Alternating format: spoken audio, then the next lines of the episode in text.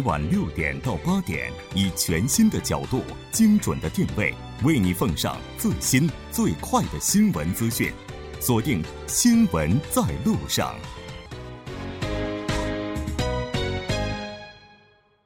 好，欢迎回来，了解最新热点焦点。锁定调频一零点三，新闻在路上。稍后是广告时间，广告过后马上回来。好的，欢迎回来，马上为您带来我们今天的两个世界。七月四号上午，成都市的林业以及园林局通报呢，墨水河自然保护区发现了一只幼年大熊猫死亡，疑似为山洪爆发时大熊猫幼崽不慎落水溺亡。一只因为暴雨而死去的国宝，让喜爱大熊猫的人是唏嘘不已。很多人认为这是自然界的生老病死，但是也有人在网上提出了意见：能不能把大熊猫都圈养起来？咱们今天就来跟于婉莹博士来讨论一下这个话题。欢迎你。好，大家好，我是婉莹，非常高兴和您一起来讨论咱们这大熊猫要不要圈养起来这样一个话题哈。首先，还是先来关注一下这一起国宝熊猫溺亡的事件。嗯，其实我非常喜欢今天的这个主题，因为我真的是一个大熊猫 热爱者。我每天早上都要看很多很多关于熊猫的这个新闻，然后我也是呃，就是昨天然后看到了这个有关的这个新闻，然后我也是非常的难过。然后昨天这个新闻我看到的是简单的整理一下呢，是这样的：是这个在七月三号的时候，也就是几天前，然后有这个保护区的管护人员呢，他在这个小河子沟的这个河滩上面，然后就突然发现了一个死亡。的这个熊猫幼崽，那它之后呢？然后这个熊猫的幼崽的这个尸体呢，就被送往这个成都市野生动物救护中心。然后经过一些这个就是一些检查呢，发现它的这个呃头部呢有两处这个出血，然后还有这个大量的肺部有很多的这个气泡，然后胃里面还有奶。然后呢，它的什么其他脏器呢没有什么物理性的变化，所以说经过验定呢，然后就说判定它可能是因为这个山洪的这个爆发。然后溺水身亡，然后通过他的一些检查呢，发现他的这个健康状况生前应该是很好的，所以说现在就是这个有关人员呢也说，呃，会对他进行进一步的这个研究，然后这个今后呢这个皮毛也会制成这个标本，然后用来这个作为这个熊猫的宣传。嗯，是的。那有一位长期关注熊猫的网友就说了，说这个通报称大熊猫是半岁左右，不太符合常理。嗯，是的，因为呃，他说的这个媒体上报道呢，他说这个熊猫大概是半岁左右。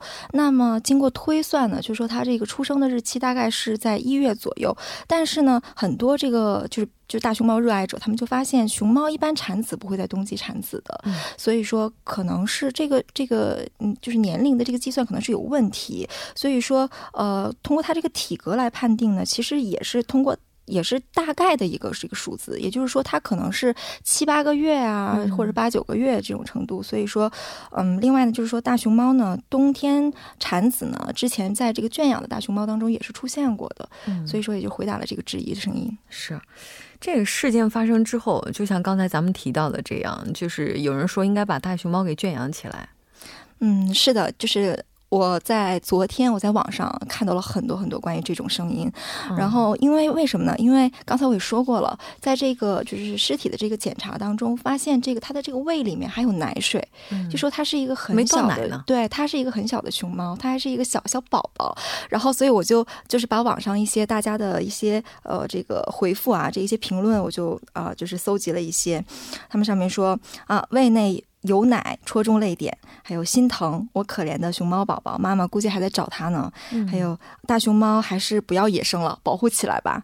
然后还有说麻烦相关部门做下防护啊。还有嗯，这个为何不能对大熊猫进行保护？就很多很多这种，就是希望呃，就是能够给予更多的保护的这种声音。嗯，当然，如果要是把这些大熊大熊猫都给圈养起来的话，肯定能够就促进一个职业的发展，就是专业的饲养员。啊，对的，因为现在已经有很多饲养员了，但是为了管理一个熊猫，它需要非常多的这种管理人力的，所以说现在也有很多的这种就是专业的这个兽医，他们都愿意去就是从事这个 养护熊猫的这个行业。我怎么觉得未来如果需要志愿者的话，婉莹肯定会报名的。哦，我我现在就很想去的。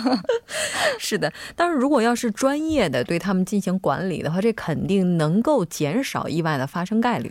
嗯，是的，首先是很便于，就是说每天。检测和就是说每天检测它的这个健康，嗯，这样的话有利于它的这个熊猫的这个防治它的这个疾病。嗯，然后另外呢，就是它没有天敌。嗯而且食物也比较充足，所以说它这个生存环境会比较好。经过一些统计呢，说这个野外大熊猫的寿命大概在十八到二十岁左右，嗯但是圈养的大熊猫呢，它可以活到大概三十岁左右。所以说像。呃，大熊成都大熊猫基地，它的这个之前，它在八十年代的时候就救护了大概六只的大熊猫，后来经过一些就是没有经过那个野外的这种，就是又加入的这种大熊猫，它现在已经培育到大概一百五十二只了。嗯那你看看它这个是这个圈养的这个力量，这个熊猫的话，已经不仅仅是国宝了，它在外交当中还曾经被作为国礼。对熊猫外交嘛，对，对没错。但其实哈，这个不知道这样说合不合适，我是挺反对把大熊猫给圈养起来的。对的，因为如果要是把它认为是一个人的话，你想人出门还有可能会，比如说遭遇个车祸呀，对嗯再比如说遇到山洪，人也有可能会躲不过去。就因为这样一个原因，就把它给锁在家里边，这有点残忍吧？是的。所以说很多人也说，这个大熊猫呢，它不是宠物，嗯，而且就是把它保护起来是我们应该做的，但是。圈养它其实是不科学的，因为嗯它本来就是一种野生动物，而且对于目前的这种熊猫的数量来说，也不至于说是就是要把它全都圈养起来，因为这边有一个数字啊，就是说在上个世纪八十年代的时候，大熊猫的数量降到了这个一千两百只左右，但是目前呢，现在大概大概有两千多只了。也就是说，之前这个在二零一六年的时候，我记得是一个国际的自然保护组织就曾经把这个大熊猫从濒危。的这个名录当中去除了，因为它已经变得很多了，嗯所以说也说明这个生态环境在越来越好，大熊猫的这个繁育也现在越来越的越越来越顺利。但是呢，我还是能理解这个就大家想要保护它的这种心情。嗯但是专家也说了，大熊猫真正的家是在野外的，对，所以说我也觉得就是今后让它回归大自然，让它们能够在大自然的情况下能够自然的生存繁衍，这个应该是最后的目的。所以在中国的话，有一些这些自然保护区，然后这个自然保护区内，然后会有这样的一些大熊猫哈，但好像中国目前有这么大的面积提供给他们吗？呃，当然这个是不够的，因为就是因为它的这个栖息地就是环境不够好，所以说才导致它的这个生存环境急剧恶劣下来，所以说它没有那么好的这个繁育的这种地方。那目前呢，呃，现在就是我们野生大熊猫现在有一千八百六十四只，然后四川呢现在大概就有一千三百多只，主要分布在四十六个大熊猫主要保护对象的这个保护区。但是现在这个还在扩建这个保护区的这个面积，然后呃，现在面积呢，就是说现在正在规划的这个面积呢，将会达到两点七万平方公里，嗯就也就是说，国家会为了这个大熊猫提供更多、更大的这种这个保护区。嗯，是的，其实限制因素还是非常多的。那接下来就是想要保护它们的话，还有哪些地方是需要我们去完善的呢？嗯，首先呢是，也就是说，嗯、刚才这个我们说到这个小小熊猫的这个尸体的发现，也是在这个巡护的这个过程当中发现的。嗯所以说，我觉得要提高你这个巡护的这个能力，也就是说，增加这个巡护的这个频繁度。另外呢，就是减少这个打击盗猎和盗伐，嗯因为大熊猫它要。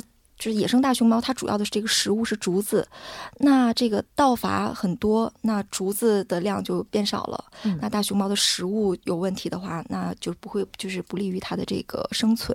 所以说对，嗯，主要还是保护这个整个这个环境吧。然后另外，比如说在一些自然灾害的时候，会有一些预警和危机处理的这种这种嗯机制，这样的话会有利于它的繁衍。想想看，如果这只熊猫宝宝在刚掉到水里的那时候就能够被发现的话，可能也不会有这样的一些惨剧。而且就是说，如果能够对它们有效的进行一些监控，嗯也是比较好的一些，就是就是这个防御这些它们这个突发的这种死亡的这种状况。当然，自然死亡是很平常的事情，我们要防嗯这个平常心。但是就这种自然灾害，正常死亡对对嗯，是的。那比如说像这个韩国的话，它不是有那个半月熊？我记得它有那个半月熊是吧？也是对他们进行一些跟踪的保护。我觉得像这样的一些方法的话，未来我们也是可以去采取的哈。那当然，不知道婉莹在看到就网友们就冒出来各种各样想法的时候，在看到这些这个意见的时候，会怎么想呢？嗯，就有人说，就是圈养这个熊猫，就相当于你给它买了一个保险单。嗯，但是。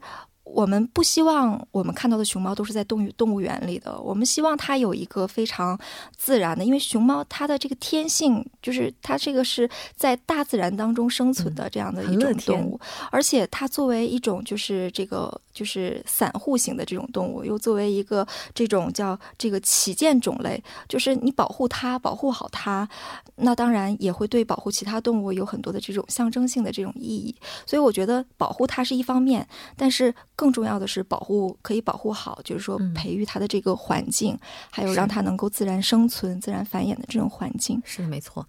其实，在中国遭遇类似问题的不仅仅是大熊猫，只不过因为大熊猫是国宝，喜欢它的人非常多，才会这么受到重视。包括藏羚羊啊，包括这个中华熊啊等等，它们也都是濒危动物。对，而且它们这个生态环境现在也是越来越受到人们的关注。也希望大家在遇到类似这些濒危动物有关消息。的时候，呃，这个不要只想着把他们给圈养起来，是吧？想一些更加切实有效的，能够保障他们生活环境的方式去保护他们。好的，非常感谢婉莹今天做客直播间带来这一期节目，我们下期再见。好，大家再见。接下来来关注一下这一时段的路况、交通以及天气信息。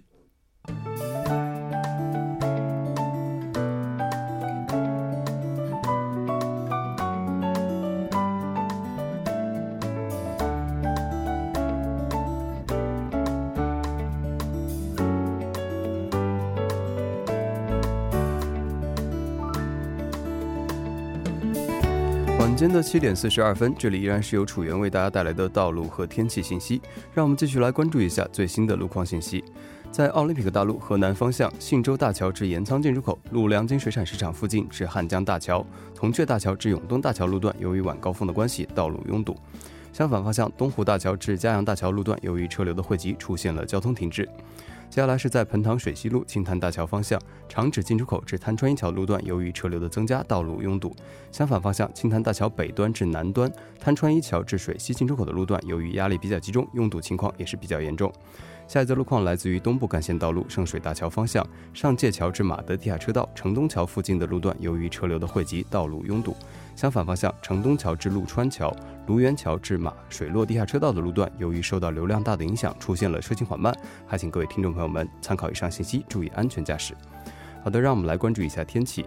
明天由于东海上的高气压影响，全国各地以多云天气为主。由于东北风的流入关系，周末的气温和往年同期平均气温相比稍有下降。在这里提醒各位听众朋友们注意留心健康管理。来关注一下首尔市的天气情况。今天晚间至明天凌晨多云，最低气温十八度；明天白天局部多云，最高气温二十八度。好的，以上就是今天这一时段的道路和天气信息，我们下周再见。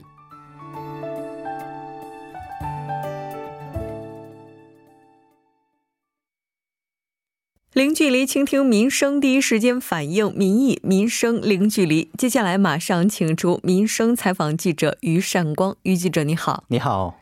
很高兴和您一起来了解今天的民生零距离。那今天您要带大家了解的是什么呢？啊，今天的主题是雨季与环保同行。那这段时间可以说，这个受到台风的影响，再加上雨季的影响，哈，全韩地区呢是迎来了很多这个，应该说这个降雨量是非常大的。那这个原因是不是也是您选择和环保有关主题的原因呢？对。一到雨季呢，以前我们到处都可以看到一次性的雨伞套。呃，虽然这种雨伞套给我们带来一时的方便，但也带来了严重的环境污染。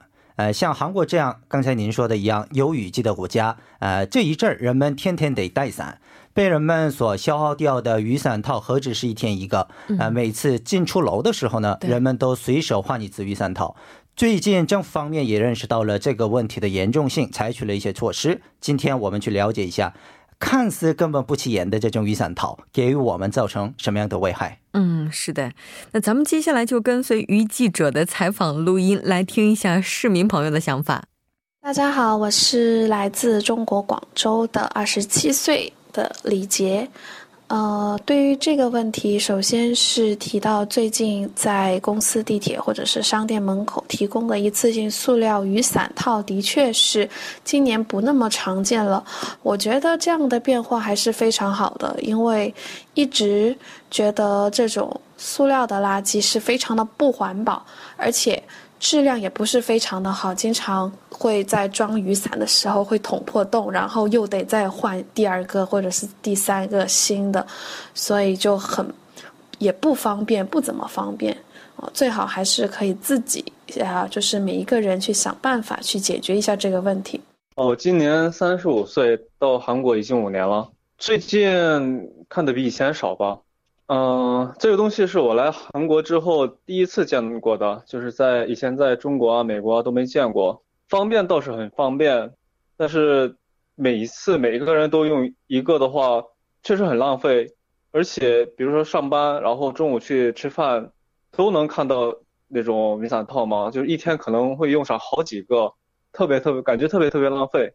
경기도성남에사는50대주부입니다 我来自城南，是五十多岁的家庭主妇，呃，的确少了一点，但是我觉得用一次性雨伞套有点麻烦，往往把雨伞甩干之后进楼，我觉得是太麻烦了，我是不怎么同意。其实我还是非常赞同刚才这些市民朋友他们的想法哈，因为这些伞套确实质量非常的差，有的时候装进去了还是滴滴答答的一直在滴。对，滴这个雨水，包括这个现象，好像我以前在中国的时候也是从来没有看到过的。在其他国家的话，这个情况是怎么样的，不太了解。但确实在韩国，这现象还是挺普遍的。对，确实是这样的。我自己一到雨季上街的时候，也经常能感觉到这种一次性的雨伞套有点太浪费了。嗯，而且这些都是以塑料而成，对环境肯定会有消极的影响。对，没错。而且第一位朋友也提到了，说大家进进出出的时候，可能都会去套一个一次性的雨伞套。那也就是说，一旦有下雨天儿，大家可能使用的就不止一个哈。那咱们今天也来了解一下，首尔市一年下来可能会产生多少个这种一次性的雨伞套？嗯，据首尔交通公司的数据显示，去年在首尔地铁站所使用的一次一次性雨伞套的数量呢，达到了五百二十万。如果把全国所有公共机关包括在内的话，该数据会飙升至一亿。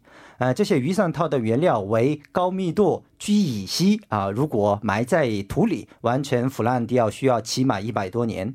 呃，更糟糕的是，因为这些雨伞套都是被淋湿过的嘛，所以回收使用的难度也非常大的，大部分只能埋在土里或者焚烧。嗯。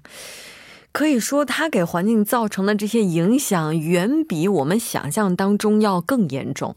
好像除了这些之外，还有一些，比如说什么雨水消除器啊，它好像是甩一甩的这种。对，就是其实我们能解决的办法还是很多的，对吧？对。那接下来咱们也来听一下市民朋友们对于这种所谓的雨水消除器有什么样的一些印象。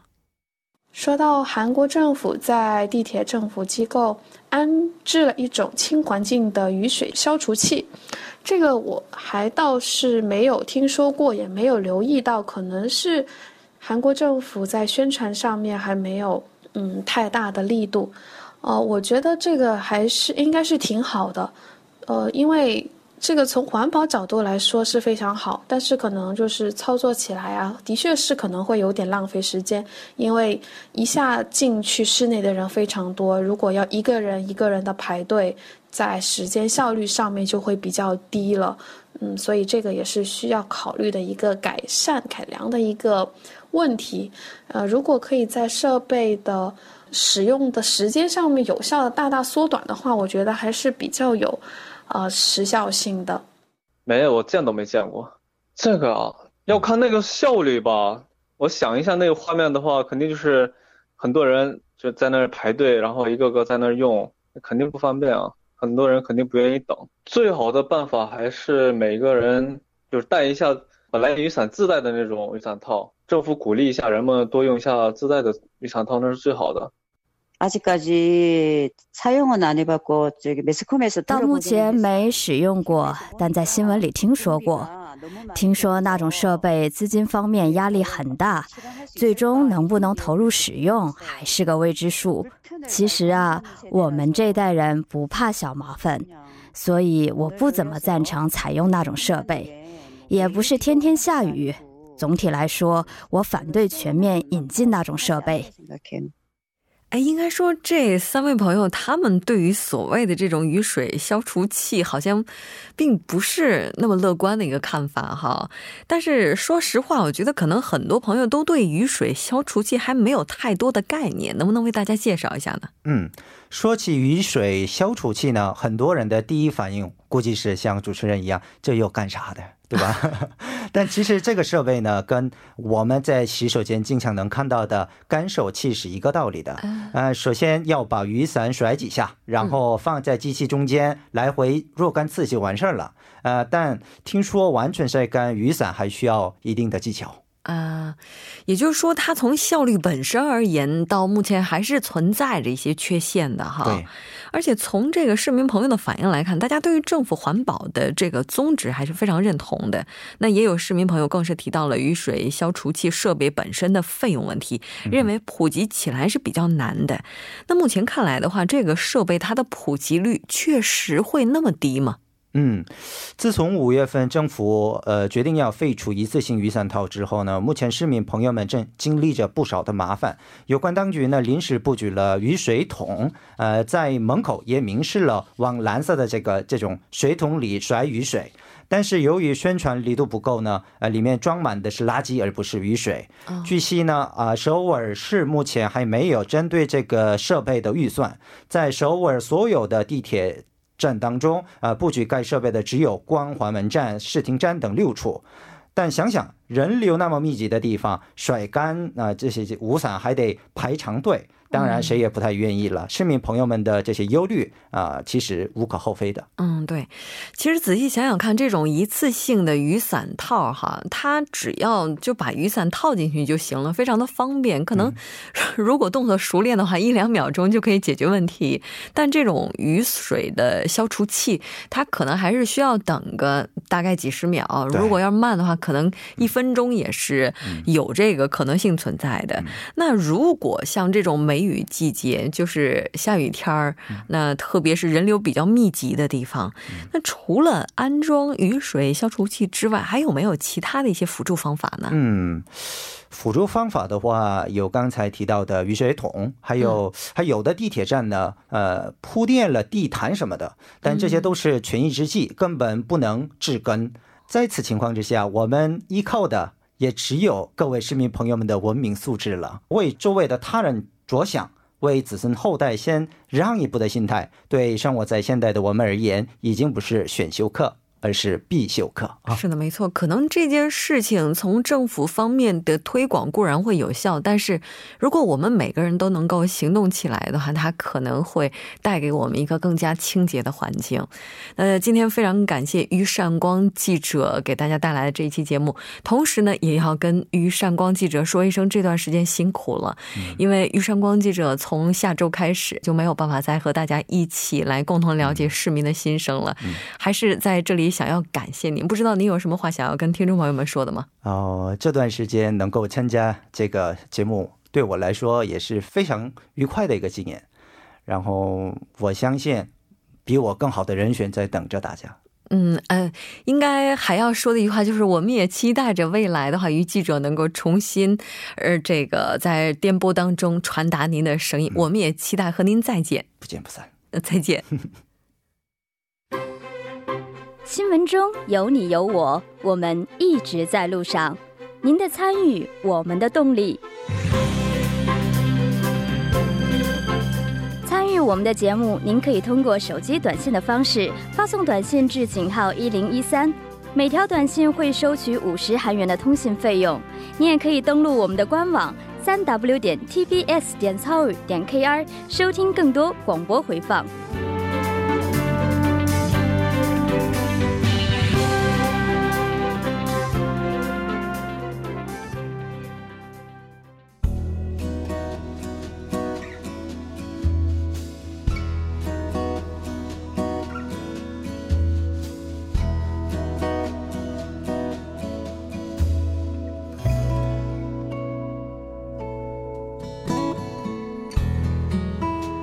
世界杯四分之一决赛，瑞典与英格兰将在明天晚上展开较量。对于瑞典队的队长格兰奎斯特而言，现在的心情是百感交集的，因为妻子临产，而国家队又大战在即。